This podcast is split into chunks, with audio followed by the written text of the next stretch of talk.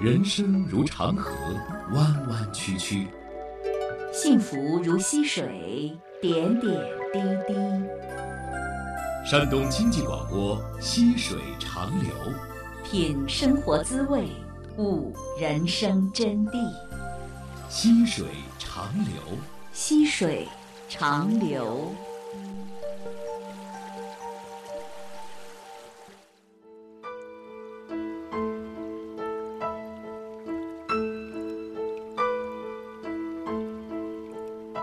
有智慧的人能舍，能舍就能得，就会得到无限的快乐。让我们调转自己的视线，向内看，看向自己的心灵。这里是每个周日与您相伴的溪水长流。说起我们中国的传统文化，你会想起什么呢？有人会想起诗词歌赋、琴棋书画。有人会想起四书五经、孔孟老庄，实际上，在我们中国人衣食住行的点点滴滴之中，无处不有传统文化。然而，在无处不在的传统文化当中，似乎多年来我们又遗失了什么，忽略了什么。在一次山东、河南两省部分民营企业家自发举办的传统文化学习活动当中。我注意到了他，他的坦率真诚，他的淋漓尽致、全心全意，不仅打动了我，也打动了所有人。所以在那期学习班的班委竞选中，他以最高票当选班长。他叫海燕，青岛一家民营企业的老板。今天他要和我们说一说心里话。在参加这个活动的一开始，你的故事就打动了我。之所以打动我，就是觉得你的变化特别的大，你的生活或者是理念发生了一个颠覆性的变化，所以你现在的人生轨道好像和过去也不一样了，应该是精神面貌也不一样了。所以对你的这种经历，我非常好奇，能给大家讲一下吗？好的，当我第一次接触这个课程的时候，是我婚姻就是出现问题的时候，和我老公两个人在冷战。是我们两个人冷战比较激烈的一个一个有史以来是算也算是比较严重的一次导火线呢。一个是一个很小的一个事情，他手机换了密码没有告诉我。我记得你当时说这句话的时候，大家都笑了，因为是人家的手机换了密码没有告诉你，这多么正常的一件事情啊！其实每个人都会这样，把自己的想法强加于别人身上。然后我认为他换手机密码必须要告诉我，他为什么不告诉我呢？我因为我把老公当成我的私有财产，我觉得他应该告诉我，这是我的标准。这是他和你亲密程度的一个标志，就是说他对你来说应该是没有秘密的，你怎么会对我保密呢？对呀，老公的手机密码换了，他不让我知道，我打开两次都是错误的，我又错了第三次，居然锁上了。我当时就特别上火，我就问问他为什么改密码。他说：“我是怕孩子玩游戏。”当时我就认为肯定不是这个原因，肯定是有别的秘密的，肯定是背着我干了什么事儿。我当时就特别生气。那他当时没有告诉你正确的密码是什么吗？我没有问啊，我没有问他密码。我问他肯定也告诉我，但是我就没问。我就我生气的原因就是他没有告诉我呀。你问一下，他不就告诉你了吗？但是当时就在气头上。对，当时我就没想这个原因，我就觉得他他改了不告诉我就不行。应该在第一时间就告诉你。我觉得他应该先跟我说，以后再去改。看来你们以前的关系太好了。对，因为我们两个是自由恋爱嘛，我们两个人其实也是特别有缘。我和我老公两个人是因为发错了一个短信认识的。哇，好浪漫啊！是的，所以说这个也是特别有缘的一个事情。嗯，可能到现在我父母还不知道是怎么认识的，一直以为是朋友介绍的。对，其实我胆子也比较大。对，大人会很担心哈。现在可以告诉他们了，估计他们马上就要知道了。然后呢？然后你们两个就为这事儿闹得不可开交吗？对，当时是冷战，一直在冷战，两个人都没有心思去工作，然后为这个事儿也不说话，都已经好多天了。然后可能在家庭里边，孩子也会受到影响，孩子看我们两个人都不开心嘛，然后孩子也都不敢说话了，也不敢问问题。我看孩子都不开心，影响到了孩子和老人，影响了家庭，包括在回到公司里边，两个人也是。不怎么沟通的，他有时候他问我话，我不太愿意理他。然后员工其实也能能看得到，这个也会影响到公司的一个经营。啊，你的情绪、夫妻不和，影响到了孩子、家庭，哈，影响到了工作。其实我们的人，不管你事业做得多么成功，家庭才是你的根本。如果连自己的家庭都经营不好，夫妻之间感情不和的话，你是没有办法在外面放心的去做事情的。你的这个心就已经乱了。其实人的心乱了，你就哪有心情去做任何事情呢？嗯，那你这件事情是怎么发生转机的呢？这个事情持续了多久呢？这个事情持续了半个多月的时间，将近一个月。其实那段时间我觉得很煎熬的那段时间，很难受，然后也解决不了。我一直我一直觉得我这个人是比较一个有福的人，我特别有福气，真的在合适的时候经常能遇到合适的人，遇到贵人来指点我，也是一个偶然的机会，接触了一个课程。是一个公益课，讲师是胡金宗，我特别感谢他，是他让我把这个事情圆满的放下，然后圆满的过去，然后找到了我心灵的这把钥匙。他的哪句话或者是什么样的理念让你改变了呢？胡老师当时讲，我们往往都是拿自己的标准去衡量别人，我认为他应该这样，然后别人也有自己的标准，当别人的标准不符合你的时候，你就会生气，你就会抱怨，你就会给自己增加烦恼。了解到这个问题以后，我自己也悟到了，是我的问题。其实他改个手机密码也是一个很小的一个小事，很正常的一个事情。他可能就是想着改了手机密码，孩子不玩游戏了。然后我就认为他没有跟我汇报的情况下改了，所以我生气，所以我上火。那是我自己的问题，不是他的问题。这件事情是在你有了这个理念转变之后才解决的吗？对，其实人只有你的心变了，你的行为才去变。行为变了，结果就变了。当我明白了这个道理以后，上完这个课程回家的第一件事是跟我老公讲：“对不起，我错了。”他的内心触动特别大，因为我结婚十年来从来没有认过错，所以我特别感谢我人生的导师胡金忠。这时候在想，你在给你老公说你错了的时候，你老公的反应到底是什么样的？他的第一反应就是摸摸我头有没有发烧，感觉很不可思议。所以当时他就说。我自己的老婆十年都没有改变，居然一个老师三天的时间把她改变了，她特别好奇，所以她也来到了这个课堂。那她从中有所收获吗？是的，她的收获也特别大。她也试着去改变自己，她也觉得自己有时候也做的不好。就像前一段时间，她学完这个课程以后，发生在我们身边的一个事就是，我那天感冒了，然后吃药。他端了一杯水，我们那个办公楼从四楼给我送到三楼，拿着药拿着水给我送药送水。当时我们家员工都特别感动嘛，然后都在私下里讲这些事情，都在夸奖他。后来他跟我说，其实我在感化你。当我感冒生病的时候，你都没给我送水，也没给我送药，一直没管我。我觉得他的方法也变了。以前的时候他会讲，你看我都给你送水了吧，给你送药了吧，我感冒的时候你怎么对我的？他会这么讲。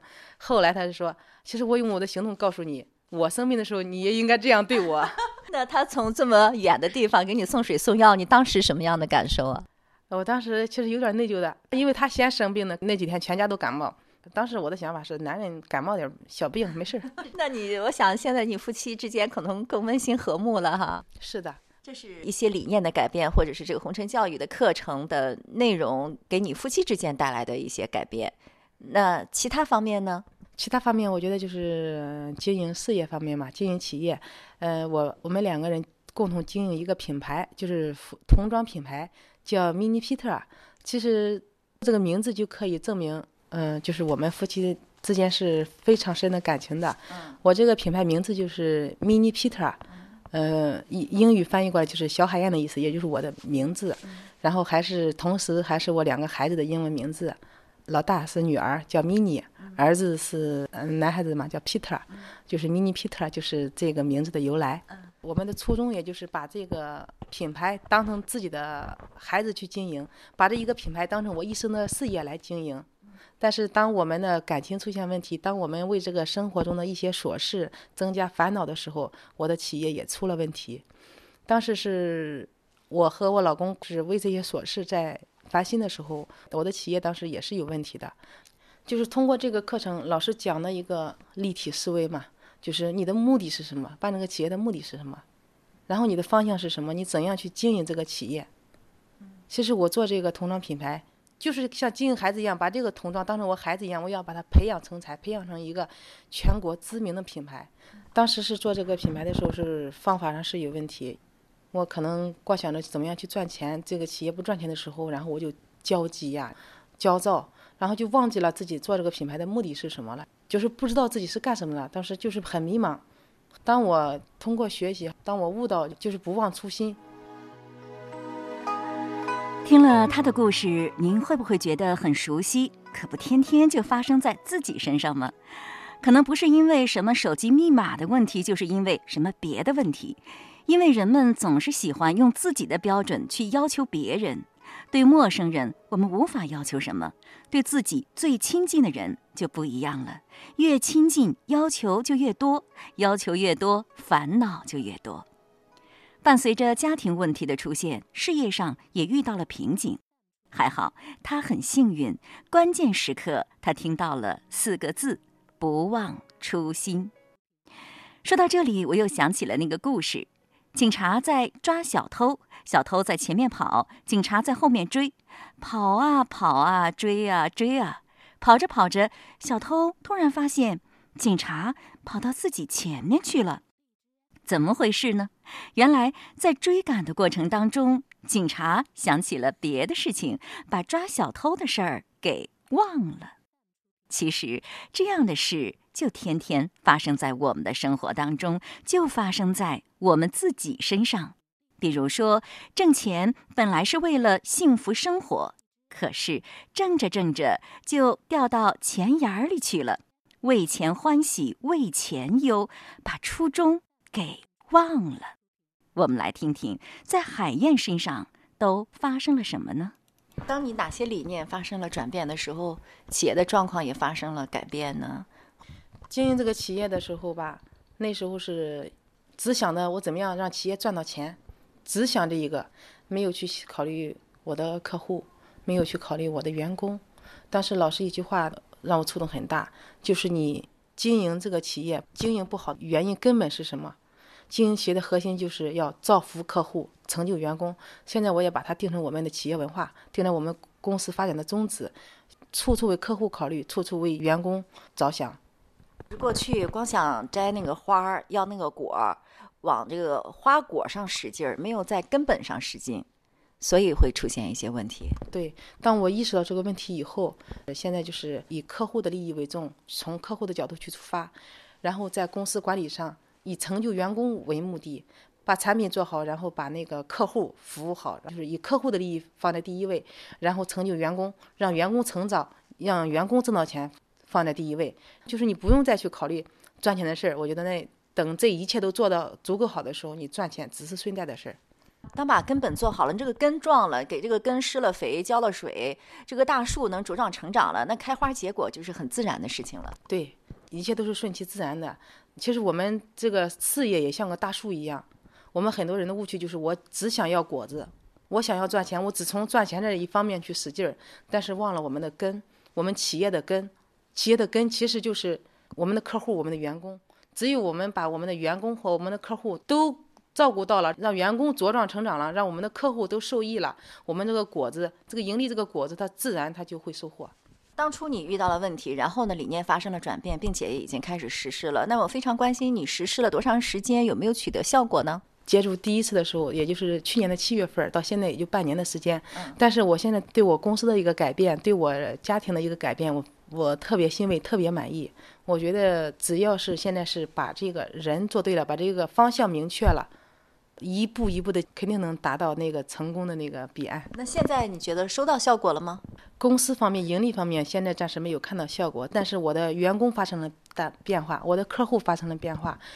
我觉得我的心是真诚的，我的客户、我的员工他们都能感受到，包括我身边的每一位人。当你真诚的去对待别人的时候，他一定会接触到；当你虚伪的时候，虽然是说的是很好听，但是你发心不真的时候，别人也能感受得到。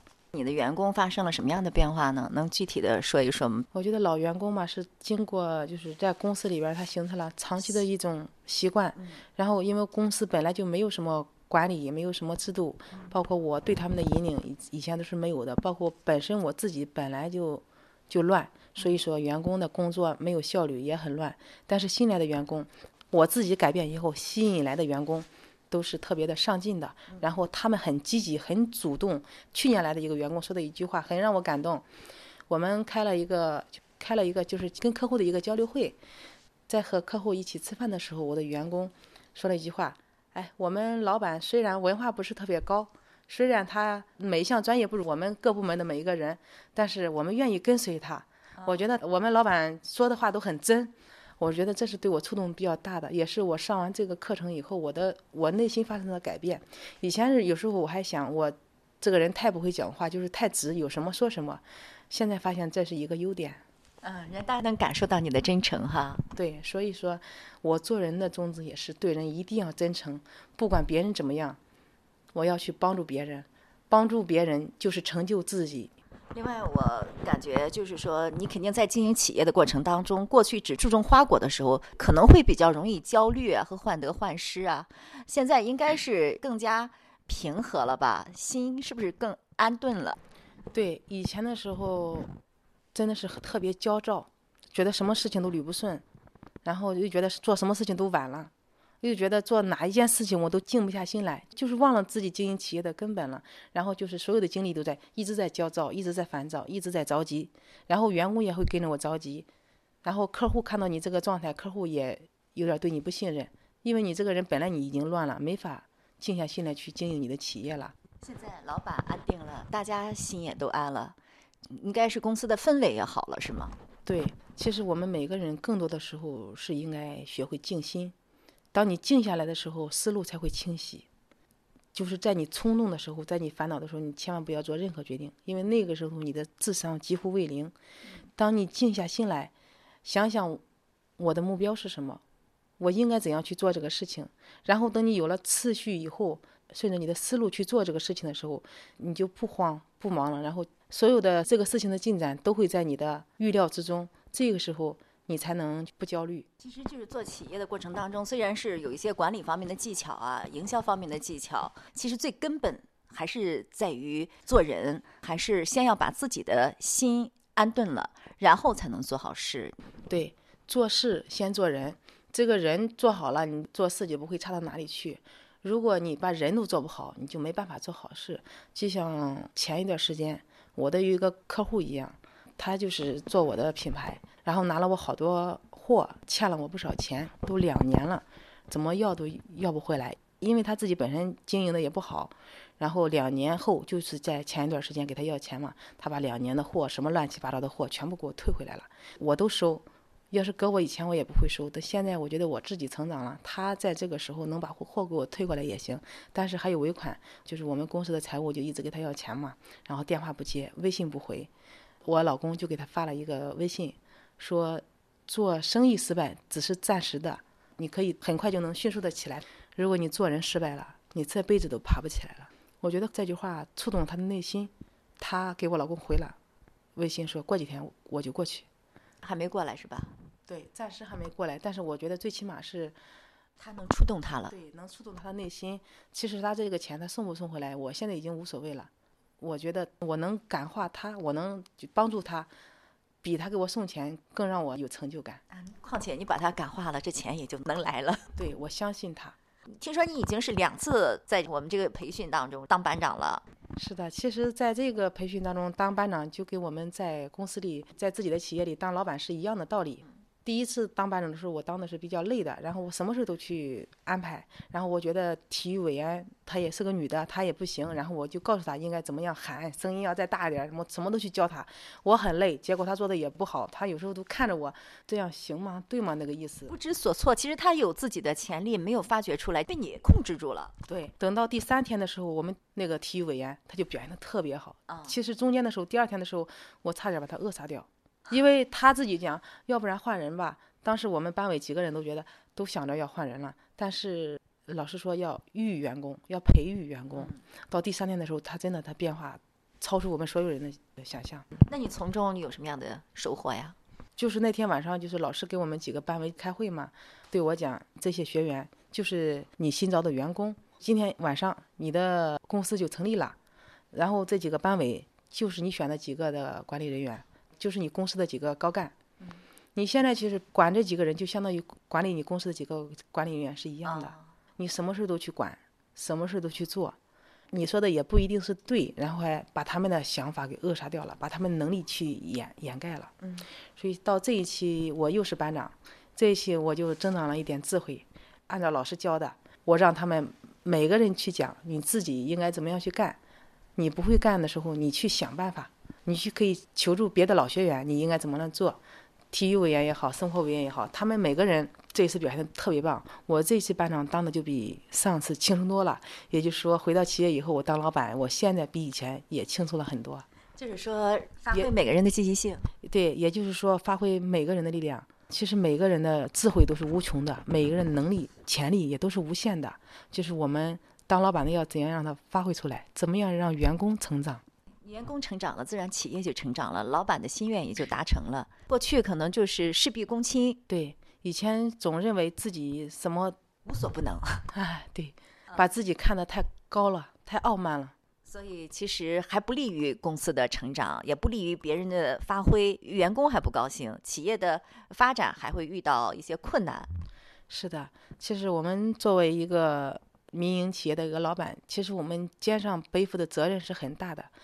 我们不光是挣钱，做老板，我觉得目的并不是赚钱。最大的一点，我们肩上背负着社会责任。每个企业里边都有员工，都有几十员工、几百员工，甚至更多的员工。我们怎么样让能让员工得到成长？怎么样能让员工去更好的生活、快乐的生活，然后积极的去工作？怎么样能够让他们去回报社会？我觉得这是一个我们老板应该去想的。应该去做的一个事情，而不是单纯的只是为了去赚钱。赚钱只会让这个社会，让这个社会上所有的人都生活在一种浮躁的状态下。呃，我老家也在农村嘛，是种瓜的，种甜瓜的。那个甜瓜特别甜，但是它本来是不是特别甜的？它都是抹了一种药，叫什么甜蜜素。我回到家里，我就在想，我最朴实的那个。村里的那些大爷呀、大娘都是很亲的，在我心中，他们都是很朴素的一个人，他们都是就是很真诚的人。他们他们为什么也会用？我觉得他们是被社会这种环境所造成的，因为别人都在磨，他不磨，他卖不出去，他赚不到钱。因为他们生活在社会的底层，他们赚钱，他们一年辛辛苦苦很累的情况下才赚那么几千块钱，有时候再遇上天气。自然灾害的时候就没有了，在这种状态下，造成他们也迷失了自我。所以说，进入这个课堂，我我说为什么我特别感激胡老师，就是对他特别尊重，他是一个特别有大爱的人呢。因为这堂课我们濮阳来的学员比较多，大部分是濮阳的，我不是，我是山东青岛的。青岛的，嗯，他们大部分是做餐饮的。通过这个课程呢，很多做餐饮的这些老板们，他们已经改变了，他们不用地沟油了。而且他们用的是品质最好的油，我觉得通过这个胡金忠老师传播的这个智慧，这一小部分人变了，因为他们每个人身边都有几十个朋友，他们都有一个圈子，他们会传播下去，这几十个人就会生出几百个人，几百个人会生出几万个人。我觉得这是一个裂变的过程，它一点一点的会感染到社会的每一个角落。从你的谈话当中，我感觉到你在做企业过程当中理念的一个变化，一开始是为了赚钱。后来你感觉到企业是有责任的。我一开始做这个品牌的时候，做这个服装的时候，我就是为了赚钱。我从来没想过我要成就我的员工，也没有想着怎么样让我客户多赚到钱，很自私的只是去想自己怎么样赚到钱。那在这个过程当中，你的感受怎么样呢？也有成功？那是短暂的成功，短暂的成功之后就是陷入了一个僵局，陷入了一个事业的一个低谷。低谷是意味着什么呢？赚不到钱了，还是发展遇到了瓶颈？低谷就是赚钱越来越少，然后你的团队就是说凝聚力也不强，然后客户流失的也比较多，这个企业没有生命力，赚钱也只是也是能赚到钱，但是生命力不强。啊，就是可持续发展的能力比较弱，员工没有凝聚力，客户会流失，就是说自己的吸引力还是不够的。对自己的人格魅力不够。呃，我现在的想法就有所转变，就是我要让我的这个公司，让我的团队。就是都是有那种灵魂在，我要让我的品牌有灵魂。我做的童装，它并不是孩子穿的衣服，我就是我的想法就是，跟随着胡老师把这个传统文化的课程传承下去，让我们的孩子，让我们的祖国的这些孩子穿上我们明尼皮特的童装，然后都接受到这种阳光的、健康的、美的，然后就是说正义的这种能量啊，嗯精神传播下去。我要让我的这个品牌有灵魂，能够有长久的这个生命力吧。企业的责任感、企业的正义感，通过你的品牌传递给更多的人。从只知道为自己赚钱，到把员工、客户的利益放在第一位，现在他又把传播文化、传播爱的社会责任放在了肩上。海燕的改变是如此的让人欣喜，是什么改变了他？那是来自中国传统文化的智慧。谈话中，他提及的胡老师和红尘智慧课程，传播的就是中国的传统文化。现在他知道了，要成就一番事业的大根大本是什么。从此，他不再焦躁，不再迷茫，一切都变得轻松自如起来。说到这里，我在想，如果我们早就亲近过古人的智慧，或许就不会走这些弯路了吧。所以，现在的你，何不打开圣贤书，学进去？最后，让我们祝福 Mini Peter 童装，不仅装扮孩子的童年，也装扮这个春天。不仅传递一份美丽，更传递一份关爱。我们相信，只有爱，才能让这个世界更美丽。我愿意把爱全部给你，把幸福带给你。